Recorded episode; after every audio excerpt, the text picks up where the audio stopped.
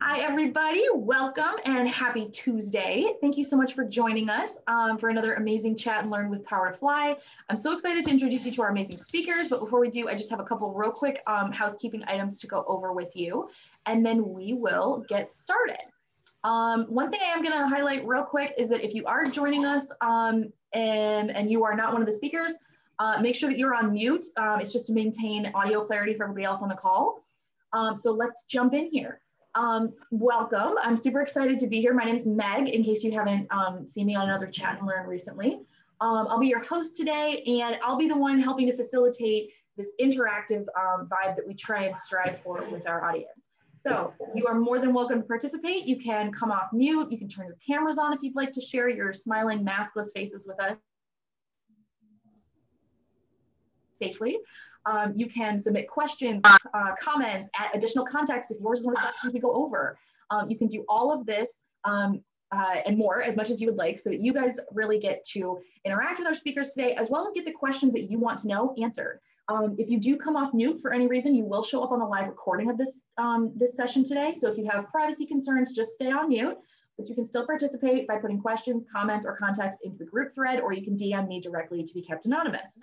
Um, like I said, this is being recorded. So everybody that registers for today's session, whether they uh, stay for five minutes, stay for the full 60, or if you registered hoping to catch the rewatch later, hi, future viewers. Um, everybody that, that registered will get an email in about one to two business days with a link to where they can rewatch this recording on our website. Um, if one of our amazing speakers today says something just unbelievable and you cannot wait to share it with a friend or a relative or a coworker, no worries. You can head over to our YouTube channel.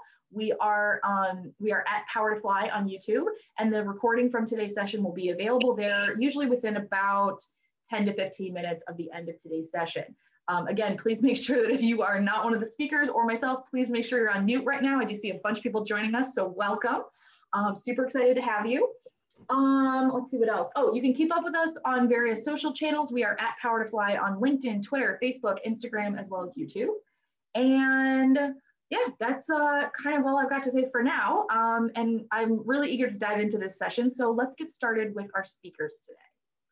So joining us first, we have Christy. Christy is, is the Director of Technical Enablement and Technical Account Management at Datadog. She has over 15 years experience working in the monitoring industry and enjoys working closely with some of the largest customers to find creative solutions to each of their unique use cases. Christy is a mother of two girls, lives in Boulder, Colorado with her husband and family. So welcome, Christy. Thank you, Meg. Joining her from the Datadog team is going to be Marcia. Marcia is a regional director of enterprise sales at Datadog. She has over 22 years of experience in sales and over 18 in the tech industry. She enjoys navigating the complexities that come with introducing new and emerging technologies to the Fortune 100. Um, she's also deeply inspired to be the best leader for her team and for their professional growth. She lives in San Francisco and is an avid runner, skier, and SUP racer. You're going to have to tell us what SUP is, uh, Marcia, because I'm not familiar. Stand up paddleboarding. Oh, I didn't know that was a racing thing. Yeah. Well, now I've got a new, a new uh, activity I want to get into this summer. That's it's, awesome. It's really fun. Um, yeah, it's great. All right. So thank you so much for, to both of you for joining us today. I'm really excited to dig in on the questions.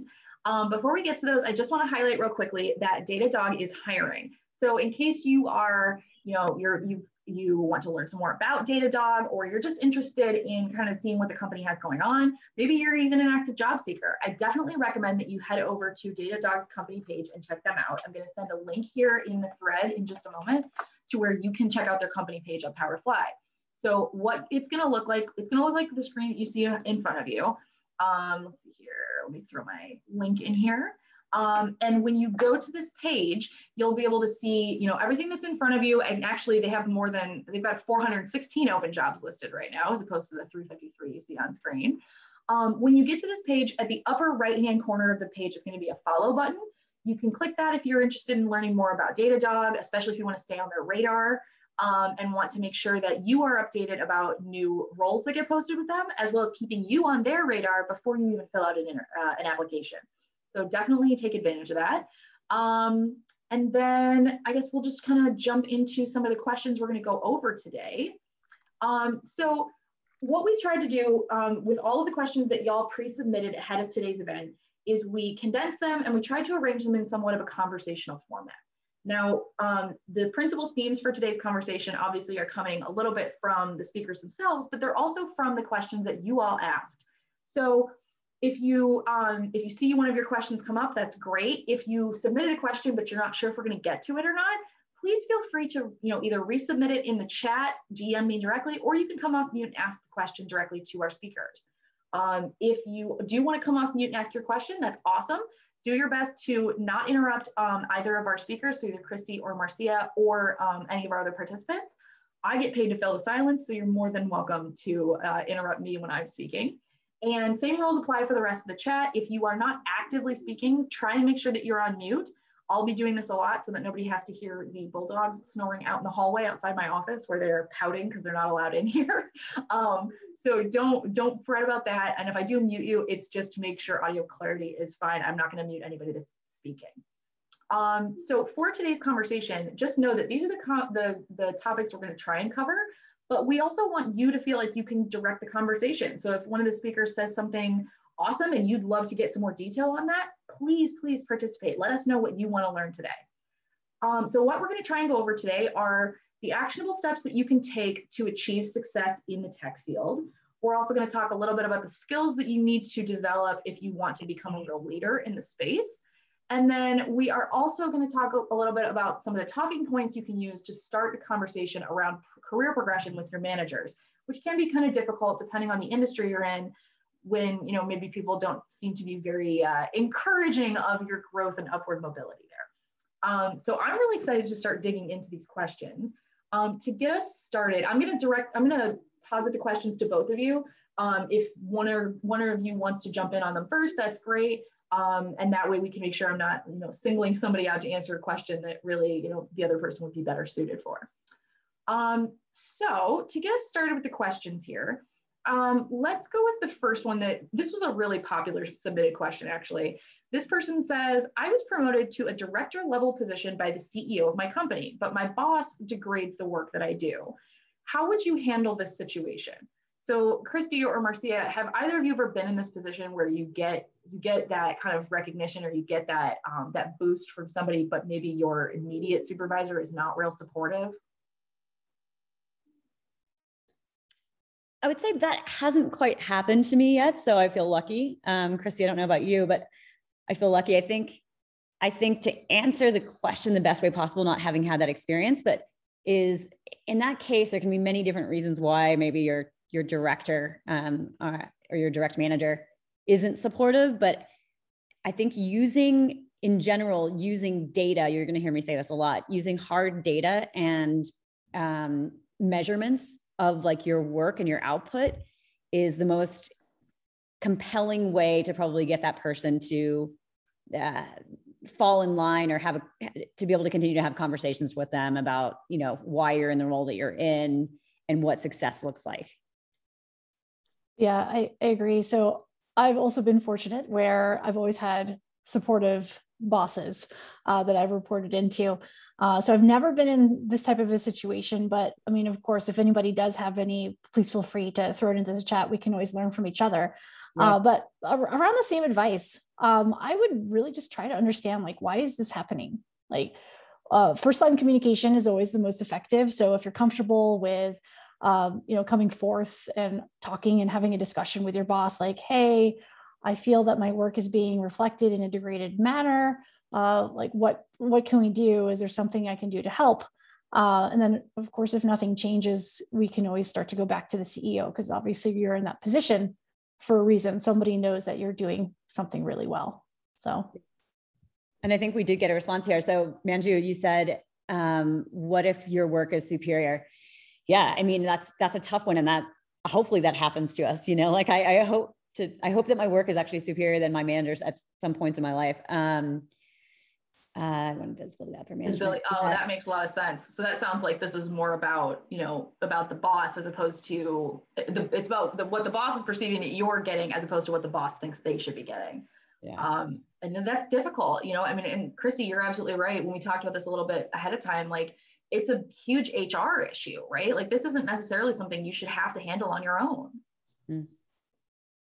Okay. Um, so thank you for submitting that question. I know, and hopefully this will be, you know, useful to you and that, you know, something you can take going forward to maybe help you out of that position or maybe help you at least understand a little bit where that person's coming from. Um, okay, so let's jump into our next question. And actually, I do want to highlight what Christy said. If we ask one of your questions and you want to add more context, or if you've dealt with this and we haven't, and you have, you know, a, a key that you've tried to use before or something that worked for you in the past, please, please, please feel free to share. Um, I know that I tend to do this a lot too. So definitely, you know, we want to make sure that y'all's voices are heard as well. So please feel free to participate. Um, all right, so this next person has said, um, they wrote in saying, I'm a seasoned female in tech. More than once, I've had others, generally men, take credit for my contributions. How can I prevent this from happening? Or if it does, what can I do that doesn't me leave me looking kind of whiny?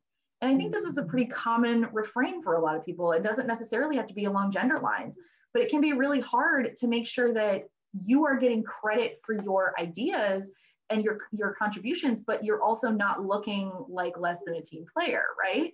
Um, and it can be a really hard line to tread. So, what have, have either of you in, um, encountered this in the past when it was difficult to try and make sure that you got credit for the things that you had done? I definitely think, yeah, there have been moments when there were ideas that I had that it, other people took credit for, um, and I I was pretty direct in calling that out, actually. So it's not that I called out the individual necessarily. I just said, actually, that was that I had that same idea, you know, X many months ago. I think that's a great idea. let's let's talk about how to put a plan in place. And here are some suggestions that I have to make that idea come to fruition and be successful. So I think it's kind of like sharing when you when you were the innovator of the of the idea. It's like how do you then share? Don't uh, i would say don't be afraid to speak up um, or shy away from ownership. Yeah i, I agree. And then to marcia's point um, like in order to avoid being whiny like there's definitely a lot of ways on how we can actually deliver the same message and for how you can control for how you're being perceived so for example like i, I you know no one's going to toot your own horn um, you you should definitely stand up for yourself and for your ideas because uh, you are your best PR agent that you can have. But for for things where okay, is this consistently happening to me? Am I constantly getting cut out of the circle? If so, how do I actually make sure that you know the work and the contributions that I'm doing, uh, you know, I'm being recognized for that effort. So you know there's ways on how you can actually start to to get back into that conversation so for example um, people are starting to run with your idea you can start to say, okay, I, I have a lot of really great, um, great thoughts about how we can actually start to execute this, or I'd love to be considered, or you know, lead some of the presentation for whatever we're doing. So that way, um, you know, you can also be part of that as well. But hopefully, those are just some of the ideas that we can start to throw around and understand. Okay, well, how how am I actually um, getting my opinion out there without being perceived as like whiny or complainy? So hopefully that helps. Yeah, and I think that's also a really good thing to point out that like not everybody is comfortable with that confrontation, right? Even if you're trying to do it in a way that is um, not necessarily self-deprecating, but that's not like aggressive. It's mm-hmm. a really hard thing to do, especially if you're not naturally a confrontational person. Um, and so, you know, I kind of liked what we talked about earlier about the idea of like taking these metrics of like how well you're doing at something.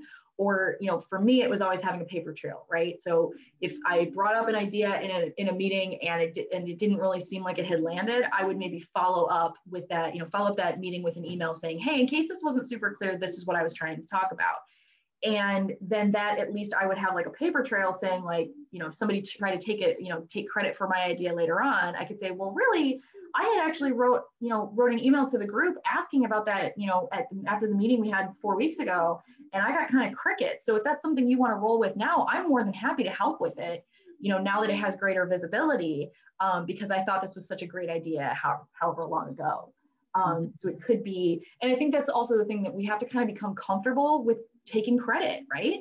That's not really something that, as women we're necessarily socialized to, um, you know, to to strive for um, you're supposed to you know benefit the team and you're supposed to be a team player and every you're supposed to support everybody because that's what we do and that's not always it doesn't always help everyone equally Um, so I think you're right. It's definitely a situation where you kind of need to find what you're comfortable saying and then find the medium in which you're comfortable saying it. Absolutely. Yeah. And one other thing to add, like as a leader, and I have quite a bit of folks that on my team where I would say that they declare themselves as introverts and maybe they don't really like to do these types of, you know, direct conversations either. But hopefully you're in a position where you know you you have somebody that you can trust where you can give them this advice hopefully it's your boss somebody else in a superior position where they can also start to pave the way for you and then make it a little bit easier to to approach the topic too because I, I do this pretty often as a leader in my role today I love that. And actually, so something that occurs to me, I kind of wish I had started with this. I'm so sorry. Um, could could each of you talk a little bit about maybe what led you into the fields that you're in now? Because um, I feel like there's not depends on on what you know kind of like marginalized group you're talking about or what industry you're going into. But some people, you know, kind of they, they gravitate towards these fields knowing that they're going to be a little bit of a fish out of water or they're going to be less than represented among their coworkers. And other people, it's just kind of one of those things that happens. Um, so let's talk a little bit about your career journey and maybe what led you into a male dominated field or what keeps you there. Absolutely. So I I definitely intentionally went into it knowing that I was going to be a minority and at my level especially or where I wanted my career to go. Um, but I was I've always been very passionate about sales as a profession, which not which is not for everyone. So it is automatically a very kind of unique uh, personality trait or setting.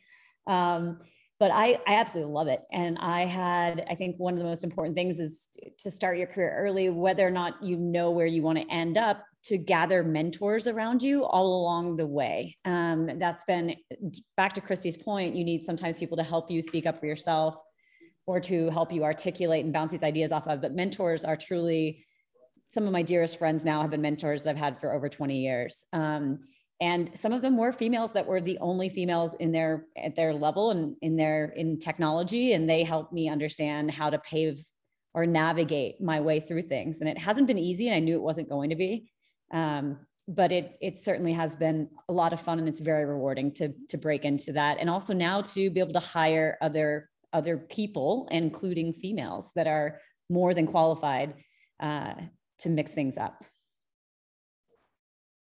Yeah, and then for me, I uh, so I studied engineering in university.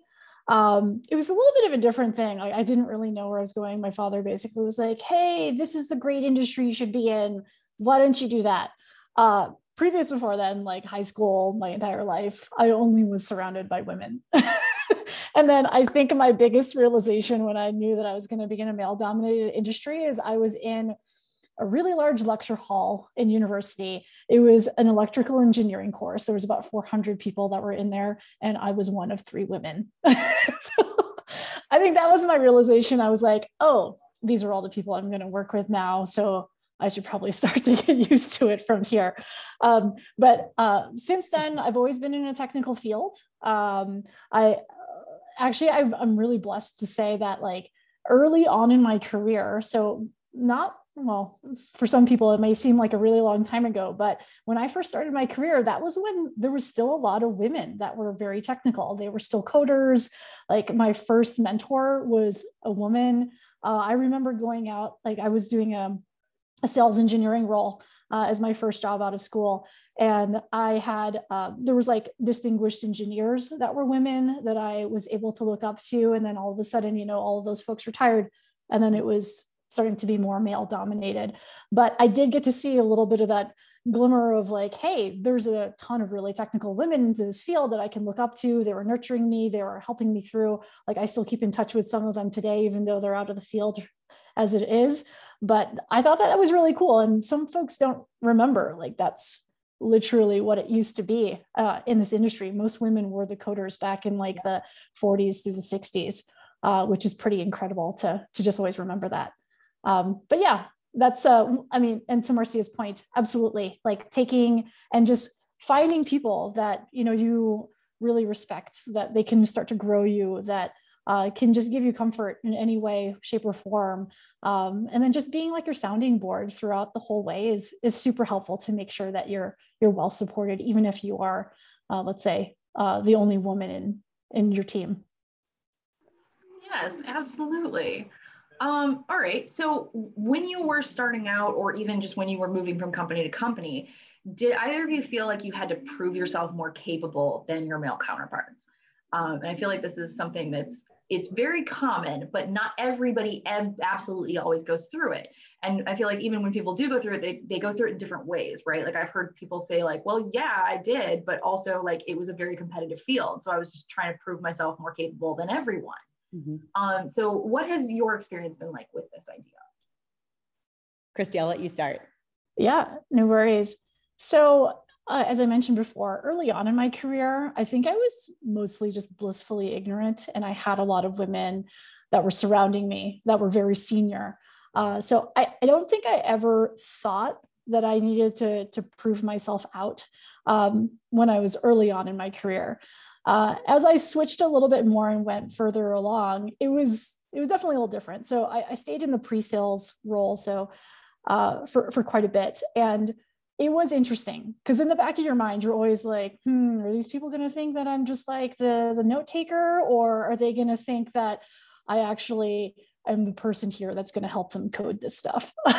So uh, it was uh, it was interesting and definitely like trade shows um, I was always thrown on trade show booths and it was like stump the chump. Like seriously, it was just like, hmm, do you really know your stuff? I'm like, are you trying to prove something to yourself or what is that? Uh, so I, I, I've honestly have always tried to ignore this. Uh, I, I know that it is something that you tend to do, but as I've been a little bit further on in my career, um, it's it's actually kind of interesting to, to get people into a, situation where they're like pleasantly surprised to see like your technical depth or whatever it is that you need to do to to say that hey I I, I belong here.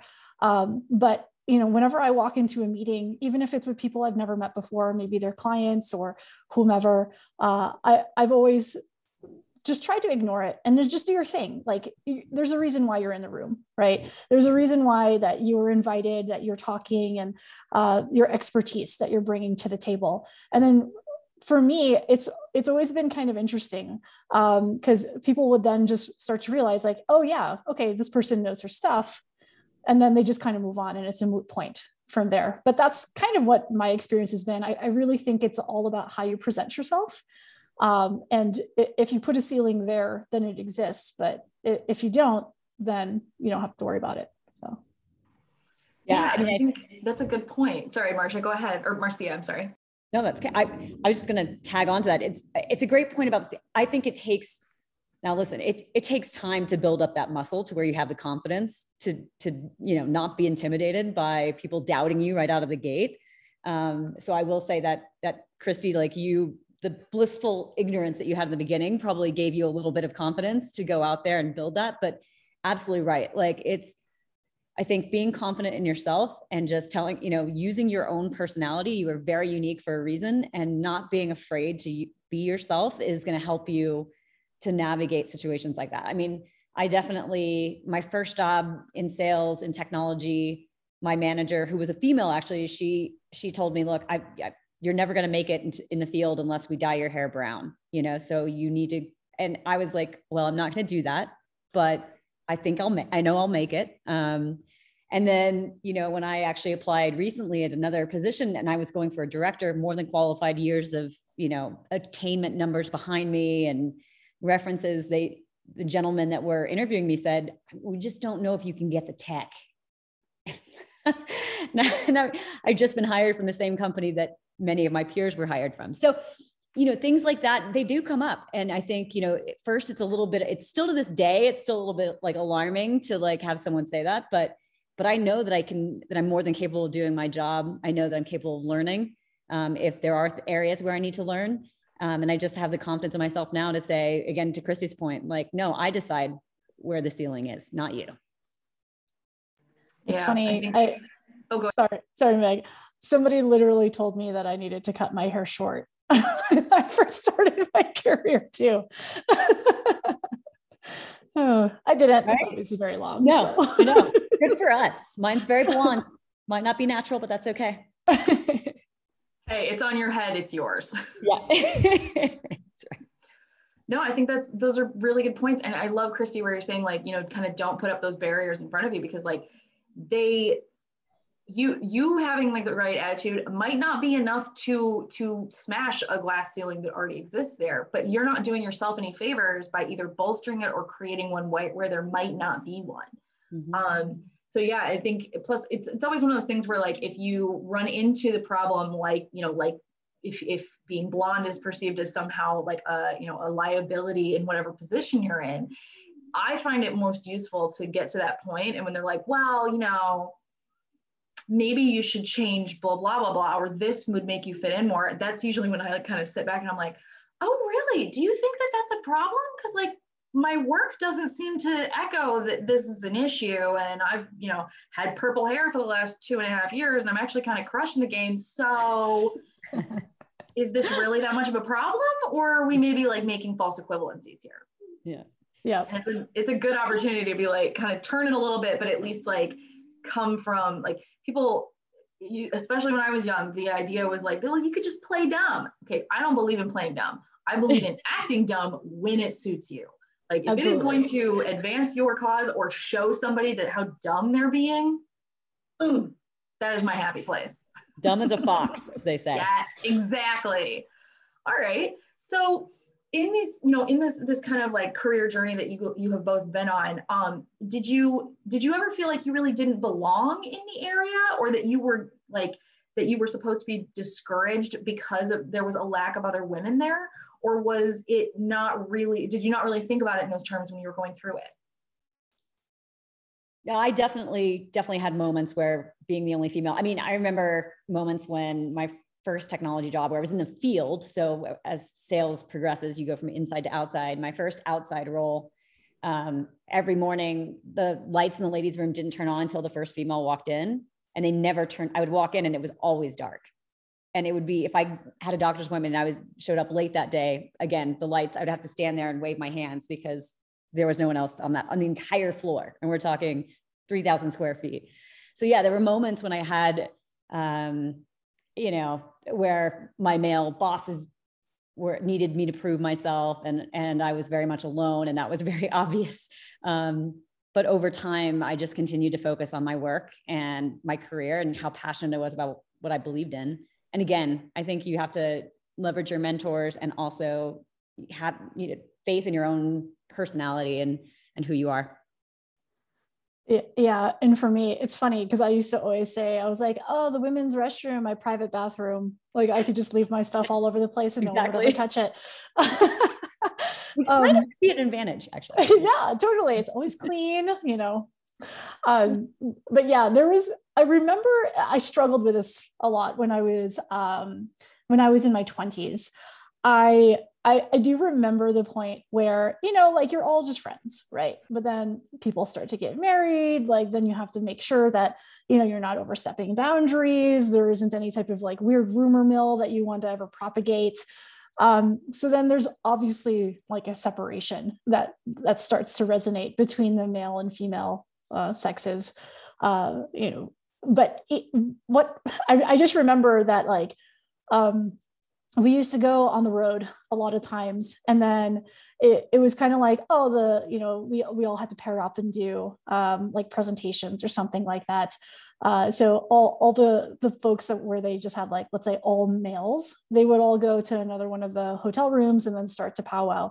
But if there was ever a woman that was in the group they're like let's meet in the lobby and then the lobby would shut down and then you're like well i guess we're done for the day versus you know the all male teams they were able to work throughout the night to to get some of these things done.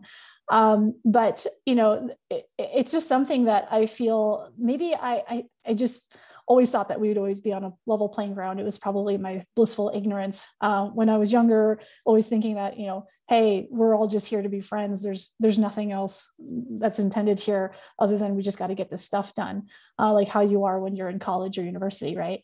Um, but then you know as you get older you notice you're like yeah it's everyone's going to assume like if you you went to a co- like to dinner with a colleague who is of the other sex as you and then they're just going to assume that you're together like you're married so, I mean, I'm okay with that now. Like, I don't really care, honestly, what other people think. And I, I don't, I, you know, obviously I'm a professional version of myself in those types of situations.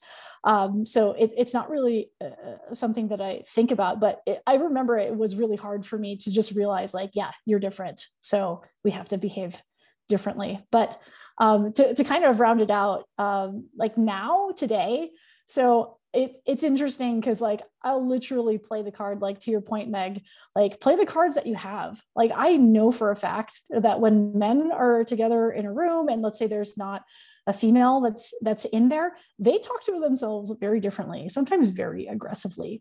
And then I remember walking into a room, then the energy level just kind of like went down to a more sane level. And I tell people this all the time. I was like, I will literally play my like be softer to me because I'm a female card 100% of the time. if, if, people are not going to be jerks to me, like I'll do that 100% of the time. Uh, oh yeah. Well, so it kind of reminds me, and it, it actually plays in really nicely to the next question, but it reminds me of this thing I heard on NPR this weekend.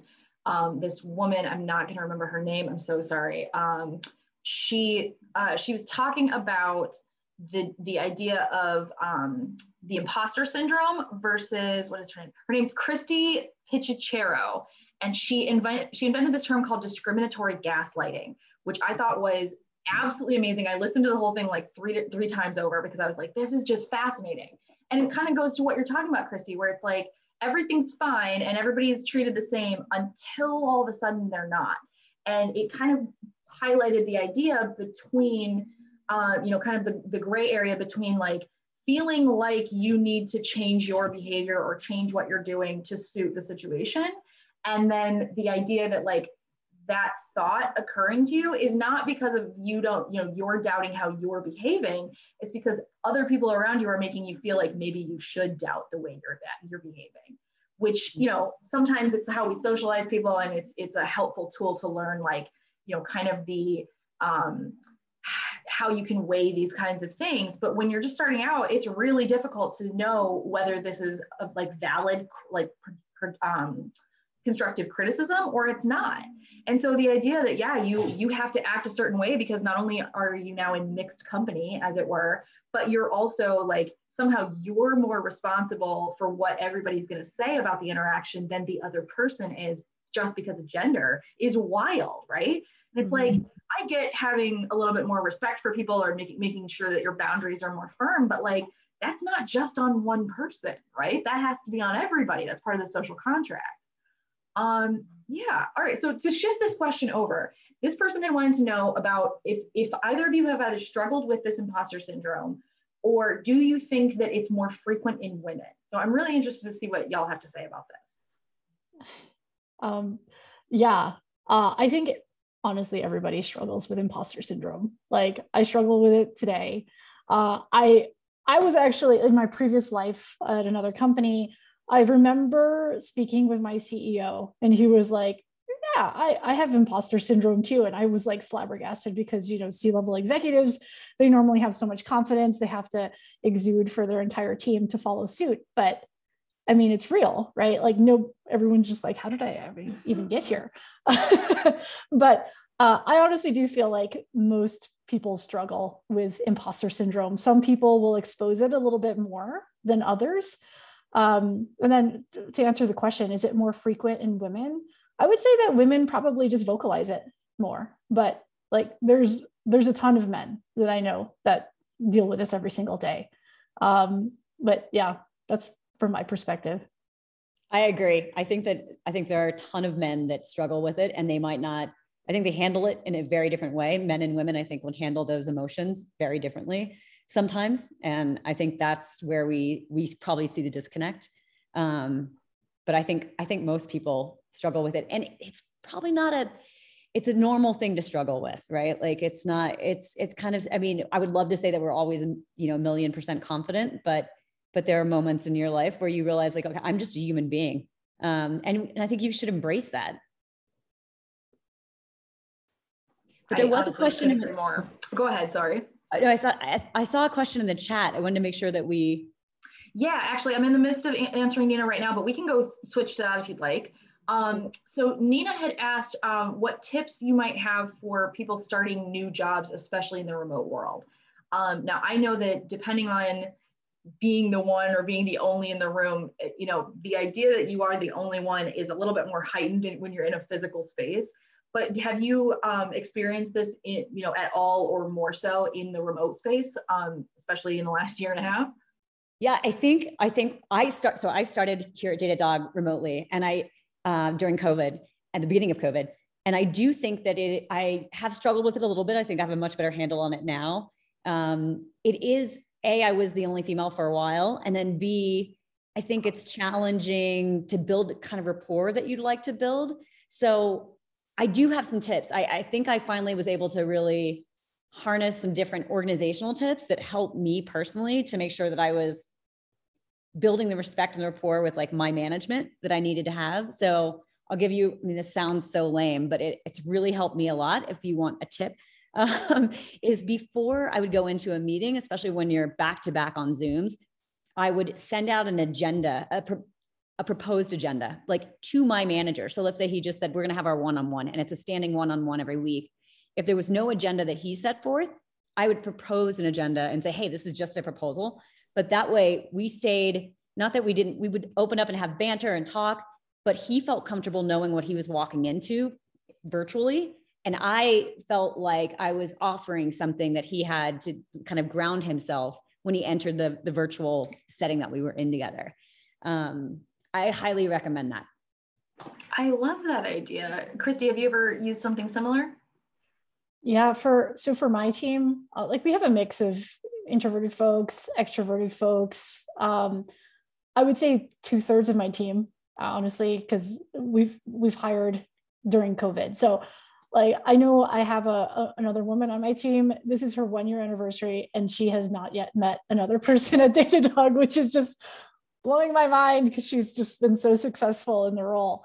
Um, but one of the things that we did is I actually kind of took this in place just because you know, with engineering personalities, um, you know, I don't want to to just say, hey, go out and meet the team. We're all helping each other and just figure it out. So I actually started to embed it inside of our onboarding process. So mm-hmm. instead of folks just being like, oh, I have to make the first move and like ask them if I can meet with them, um, I actually started to say, hey, this is what your assignment is this week meet with X, Y, and Z people. And then that way they can kind of be your buddy for the, the week one. And then we kind of rotated it for, you know, up to six weeks. And then there's really good rapport and it's worked really well, honestly, for for for that because you're you're kind of assigned and then it, there's still a lot of room for just like organic rapport building along the way uh, but that's the whole idea is that's what i want to foster inside of my my team environment is that we're always here to help each other. Uh, we're constantly throwing ideas. You know even if you think that it's stupid likely somebody else is going to uh, think the same thing uh, that hey my question was stupid i'm not going to ask it. But i want to mm-hmm. be able to create that supportive environment so people don't feel that they're just holding themselves back. So so far it's helped really well but maybe that's something that you know, I'm not sure if you're in a leader position or, or not, but it could be something that you could start to incorporate. Yeah, absolutely. So um, at PowerToFly, we've always been remote and distributed. So I've I've gotten to travel at least prior to COVID pretty extensively for work, which was really great. So I've met like five different people I work with, but there's plenty of us that have not met anyone. And then there's an entire group of, of team members down in um, Argentina who have all met each other and like used to have co-working days and that kind of stuff like before um, you know obviously pre-covid.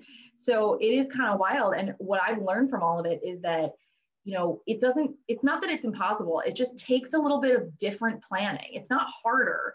It's just thinking in terms of you know interactions or things that would happen kind of organically because you're all in the same location put a little bit uh, it just requires a little bit more forethought of like how are we going to make this happen even though we're not going to like you know i'm not going to like walk past your office on the way to the water cooler. Okay so then how do we kind of you know encourage that kind of stuff?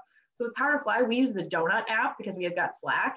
And so we just use donut to uh to pair us for kind of get to know you chats with new team members. And yeah you're absolutely right. The um the onboarding process of like reaching out to people like making linkedin connections even with different people in the org chart is like part of our onboarding.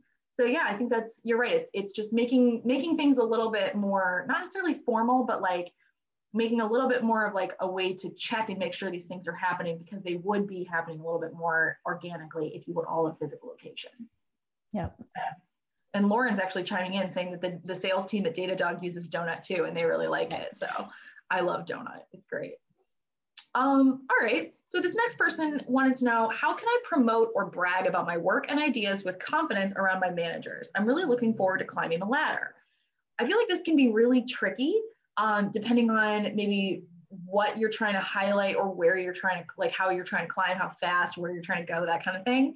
Um, but what what experience do y'all have around this? Around like you know trying to to make sure that you are not necessarily just getting credit for your ideas, but like talking to the right people about them, I guess?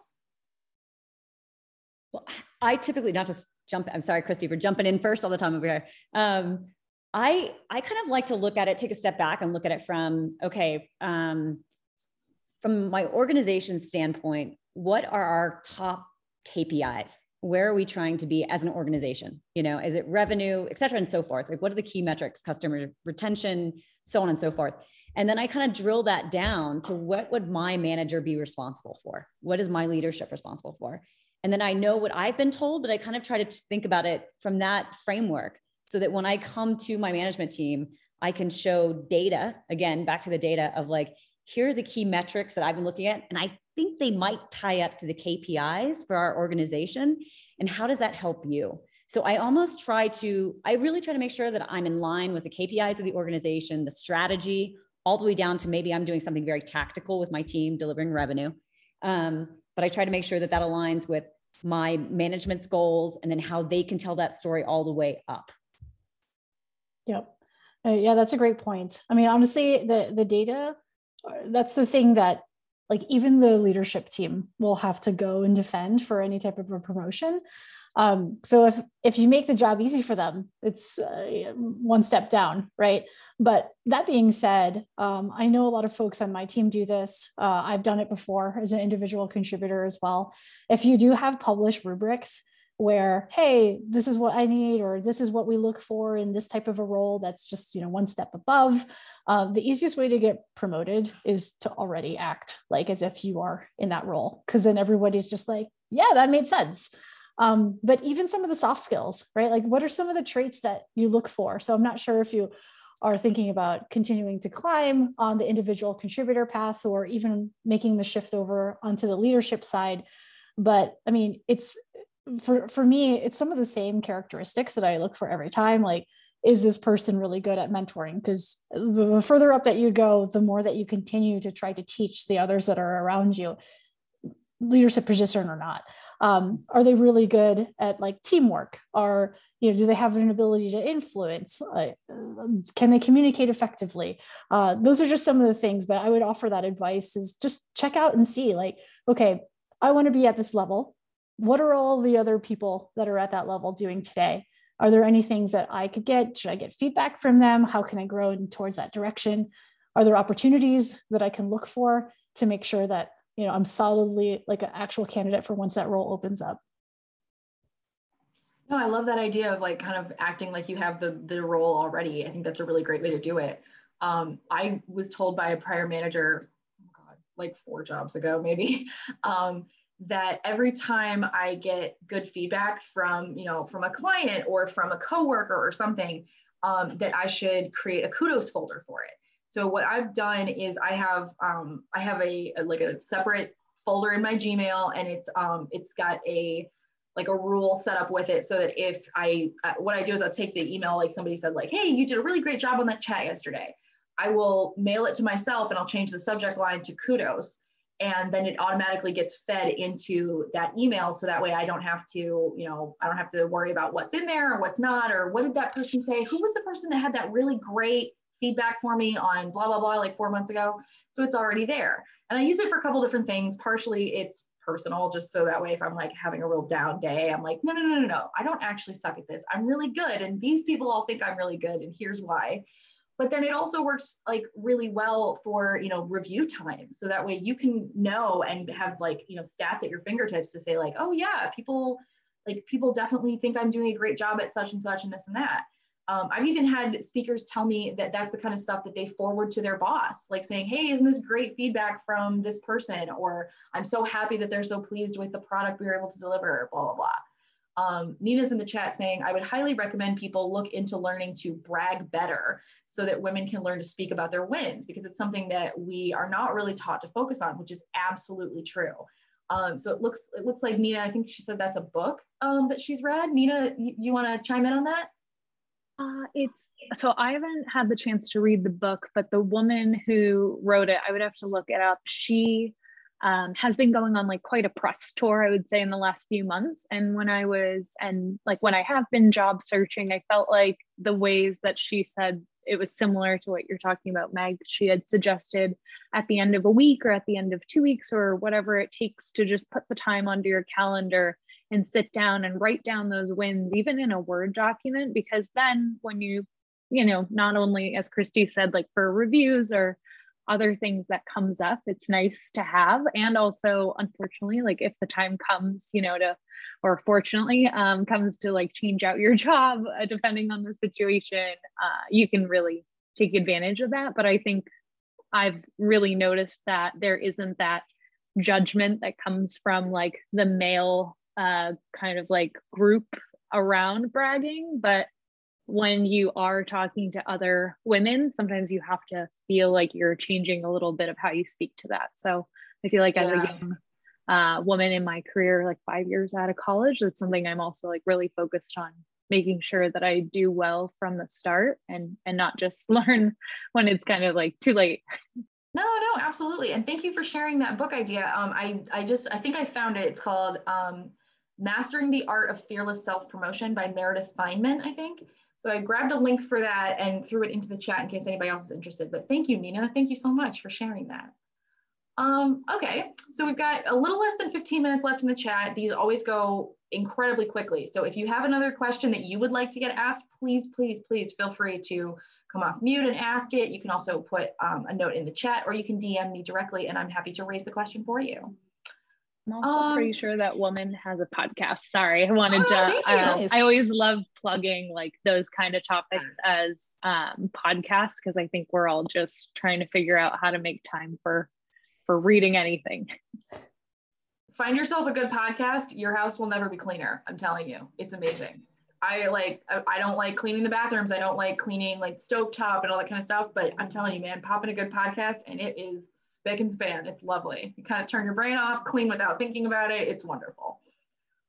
Um, all right, so let's keep going on some of the questions that y'all had submitted. Um, and again, please feel free to jump in if you have questions or you know a different question you'd like to ask. Please feel free. Um, this person wants to know what has experience taught you to keep striving for in your career aspirations? I, I think I continue to strive not to be perfect, but to be the, frankly, the best leader to my team that I can be. Um, I do, you know, there's a balance between managing up, which we're kind of talking about here today, but then also ensuring that you're making an impact on the people around you. And I think for me, I'm always looking at how can I help them do their job in a way that allows them to feel more fulfilled at the end of the day. And that that is it's truly it sounds cheesy, but that's truly what I what I aspire to do. Yeah, that's a great one. Um, one of the things that really motivates me, so I was actually individual contributor for a really long time, sometimes without my my will. Everyone was like, just continue to grow. Like as an individual contributor, you're great. Like this is how you're going to progress. And I was like, but I really want to get into leadership. Um, but honestly, when I look back at it now, it, it was it was great because I was able to to grow underneath a lot of leaders that were really strong that you know pulled me underneath their wing, and I learned a lot about like what great leaders are and what are some of the properties that I want to exude when I become a leader. Uh, so that's how I would answer this question. Um, the things that I would love to aspire to is for the folks you know that are individual contributors like how can i get you to the point where you've really maximized your your career potential like that you've showcased all of your strengths that you know your reputation is now preceding you because you've just been like kicking butt everywhere that you've gone because um, those are the things that i really appreciated when you know I I wasn't a leader yet. Uh, so that's what I try to do with all the folks that on my team that that want to take that opportunity. I think that's just great. Um, I'm sorry, we're getting so many good questions coming in, so I'm trying to make sure we're gonna, gonna hopefully get to as many as we can. Um, do you have any tips on how to handle it when you feel like what you're saying is either dismissed or not met very kindly from the rest of the team? Um, I feel like this is important both from a leadership role as well as when you are still a like you know just another member of the team and you're not really feeling like you're being heard. Um, have either of you ever faced a situation like this?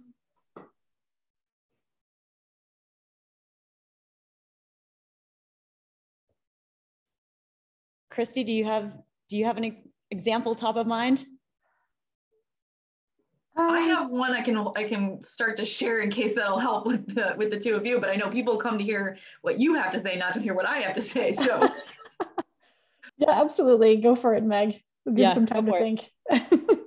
so I had unfortunately a terribly toxic boss um, three jobs ago and one of the things that came about pretty pretty early on was that he he didn't really want to hear my ideas unless they were following in line with what his ideas were.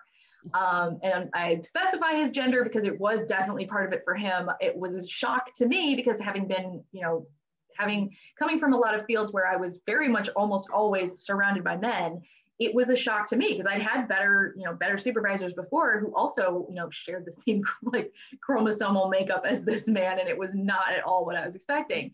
Um, and what helped for me was to come back and at like react because I'm not great in the moment, but, but to like react with a question. So I would say something like, you know, I don't understand why you're so upset about this. I just asked blah blah blah blah. Or can we take a step back because I think I'm confused on what's going on here you know why why is it okay for this person to specify this but it's not okay for me to say it? Um, and coming back to that question place it it helped me because i knew something wasn't right and i didn't quite know how to vocalize like you shouldn't treat me like this. You shouldn't do this just because i'm a woman. But it helped me to be able to kind of like put it back on him and try and lead from a place of curiosity so that I was not making the same mistake that he was. I was not assuming that I knew everything about the situation and assuming that like this is how I was being treated just because this is how I was perceiving it. Um, and kind of putting it on him to explain what was going on. Because if he wasn't going to, if he was, if he wasn't just going to, if there were real reasons why he wasn't loving my ideas or didn't want to hear what I had to say, I wanted to know those. But I was pretty sure there weren't any reasons other than you don't have as much going on in your pants in your pants as I do. Like it was just bizarre. Um, so I, I don't know. I, I, don't know if that helps anybody else. I hope hope it does. Um, but yeah, Marcia or Christy, either of you have anything you'd like to add before we uh, keep going? I'm good on that one. You you nailed it. Yeah, I mean, the only other thing that I'd add is like I, I still think about it this way, even though it's been years since I was in like the university setting. Is you know like half of the time if you're trying to like nail that a or like that perfect score you're really honestly looking at the personality of the professor that's there. I i continuously think about it today too. I don't know why. It's maybe just a competitive nature of myself.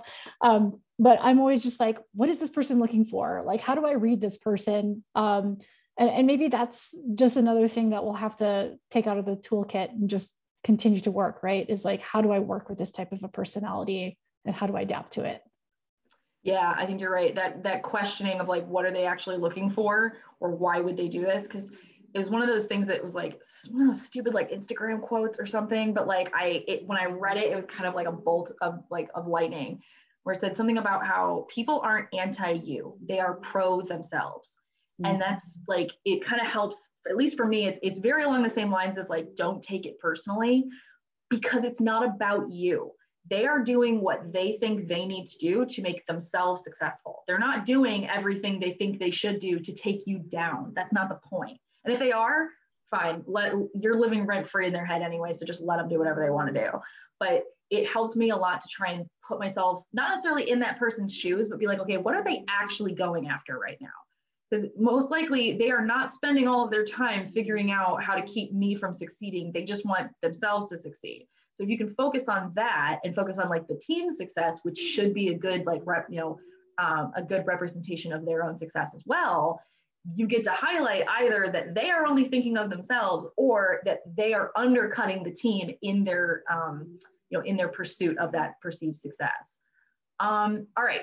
Sorry sorry sorry. I feel like i've been grandstanding a lot on this one. Um, so in the five minutes that we have left or four minutes now i guess i just want to kind of circle back around to a little bit more about datadog so um, we had let's see here we have these questions that we try and ask um, most of our participants about and I, I'm excited to put them to you. Um, and we can do it like a kind of like a popcorn session, like real quick. Um, how would each of you describe the company culture at Datadog if you only had one word to use? Energetic. Yeah. Christy, what about you? Um, I would say helpful. Oh, I like that. All right. So, Marcia, um, what is, what led you to say energetic? I would have said driven, except for energetic is probably more encapsulating of like um, people are are motivated by different things, and I, I but I would say com- are I feel even joining Datadog remotely and during COVID, I feel the energy from my teammates, from product, from all different sides of the organization. I love that. It can be, um, it, it's one of those things that can be really interesting to hear what people really like about a company because I I've sat in a lot of these and you hear all kinds of answers. so that's really great. I love the idea of being driven, but you know, not not necessarily like a singular focus. You know, like like driven for success, but it, but really, you know, inclusive of everybody that's there, that's on the team, that's helping to make that a, a reality. That's awesome. Um, what is your favorite part about working at Datadog? The people, for sure. Yeah, I would have to. I would have to say the same thing. Definitely the people you this one is also a really popular answer because it just it, well it goes to show that like you know you spend all this time at your job and like if you don't love what you do that's a long day but like if you love if you are really not even necessarily love if you are really able to collaborate and rely on the people that you're with and lean on them for support and help them out too like that's huge that's a wonderful workspace right there yep I love it. All right. So, last thing, what are your top tips for somebody who is interested in applying to Datadog or interviewing at Datadog?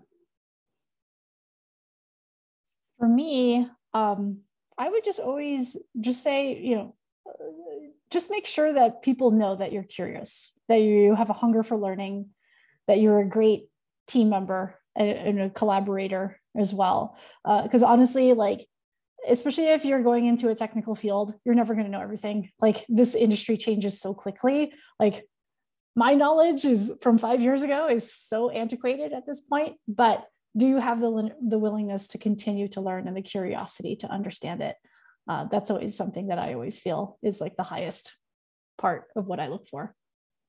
I, Christy, you totally took the one word that I use all the time. No, it's no, it's perfect. But I, I have another word to add to that. But um, even from the sales side of things like i'm looking for if i'm hiring an ae for the field i want i i'm definitely looking for curiosity just natural curiosity not just about datadog and, and or their customers but just life in general right how does that present itself but the other thing i would add to that is i look for the combination of curiosity and humility um, because those are the most transparent things that will come across to not only their teammates but also our customers yeah i love that Okay, so in the last minute we have, I'm gonna show a slide right here. This is about some of the open positions there are at Datadog. Um, as we talked about a little bit earlier in today's session, um, they have 416 open roles right now. I'm gonna share that link again for where you can go check out their company page um, to check out, you know, check out some of these open roles. Um, are any of them uh, any roles that either of you can speak to, you know, hiring on your own team or in your department, that kind of thing?